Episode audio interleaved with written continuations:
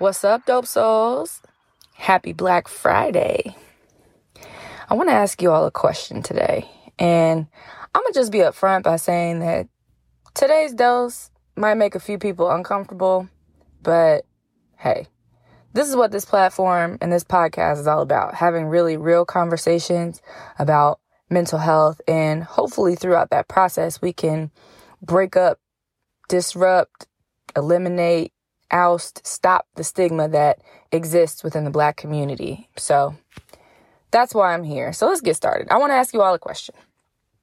How many of you grew up in the church? If you're anything like me, growing up in the church, you were taught that God can heal and fix anything. And I really believe that He can. I'm not here to challenge that or dispute that at all. I truly believe with my whole heart that God is a healer. I believe that in my own personal life experiences, the sexual assault, the depression and anxiety, former suicidal thoughts, substance abuse, divorce, all that, that it was absolutely God who got me through it all. But you want to know what else it was? Therapy. Prayer and therapy can coexist. And that's what I want to talk about today. While I absolutely believe that God is a healer and can fix, restore, make whole, and make anyone new, I do also believe that God did not intend for us to face our mental health complexities alone. Historically, faith and religion have been a large part of our community. Before counseling became more normalized, when a marriage was in trouble, they sought the help of their pastor.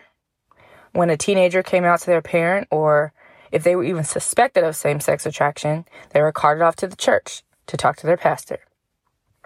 When a person was experiencing depression, they'd call their pastor. In each of these instances, pastors and laymen would pray for and impart biblical wisdom upon their parishioners in an attempt to help fix the problem.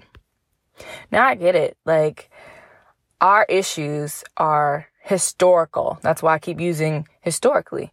They are systemic and prolonged and you know, it seems at this point everlasting. So I understand where it comes from. And historically, African Americans have held deep beliefs in Christianity that have survived throughout many generations. When our slave ancestors were suffering and had nothing else, not even their freedom, they at least had their faith. They were strong and they taught their children and their grandchildren how to lift up thine eyes to the hills from which cometh their help how to be strong, how to press on. Those biblical lessons and prayer, they existed long before equality and health care in this country. And because of it, some black Christians have become dependent solely on faith. For generations, black people have wholly leaned on scripture and faith based practices and rituals to give them hope and peace of mind. African Americans have studied and become well acquainted with Bible verses that command us not to worry or to cast all of our cares upon the Lord and to look to God for help. So I understand why it is so difficult to let go of this mindset that when our mental health begins to decline, those who are raised in the black church, and I imagine maybe some other churches as well, we immediately want to seek the assistance of our pastor or our deacon or the lay members of the church. Let's pray it away, right? Wrong. While prayer no doubt works, would you pray away cancer? Sure, you probably would, but would you ask your pastor to perform surgery to remove the cancer? Heck no. We would seek the appropriate care of a trusted oncologist and pray. Why should mental health be different?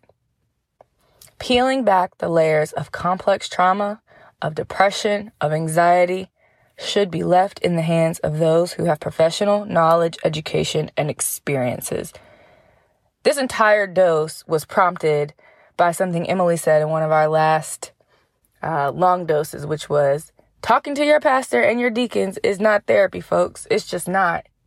While you can do that and you can pray, and I do believe that prayer works, I also believe that black churches should instead learn how to supplement prayer by referring their parishioners to the appropriate care of clinical social workers, of licensed professional counselors, psychologists, psychiatrists, marriage and family therapists, substance abuse counselors. I could go on and on. You see where I'm going here. Because, and this is just my little two cents, but pastoral care does not equal clinical care. You need to go to therapy when you're ready. And I'll just leave it with that. I know today's dose was a little uh, different than normal, but I hope that at least you can hear what I'm saying, hear me out, consider it for yourself. Again, pastoral care does not equal clinical care.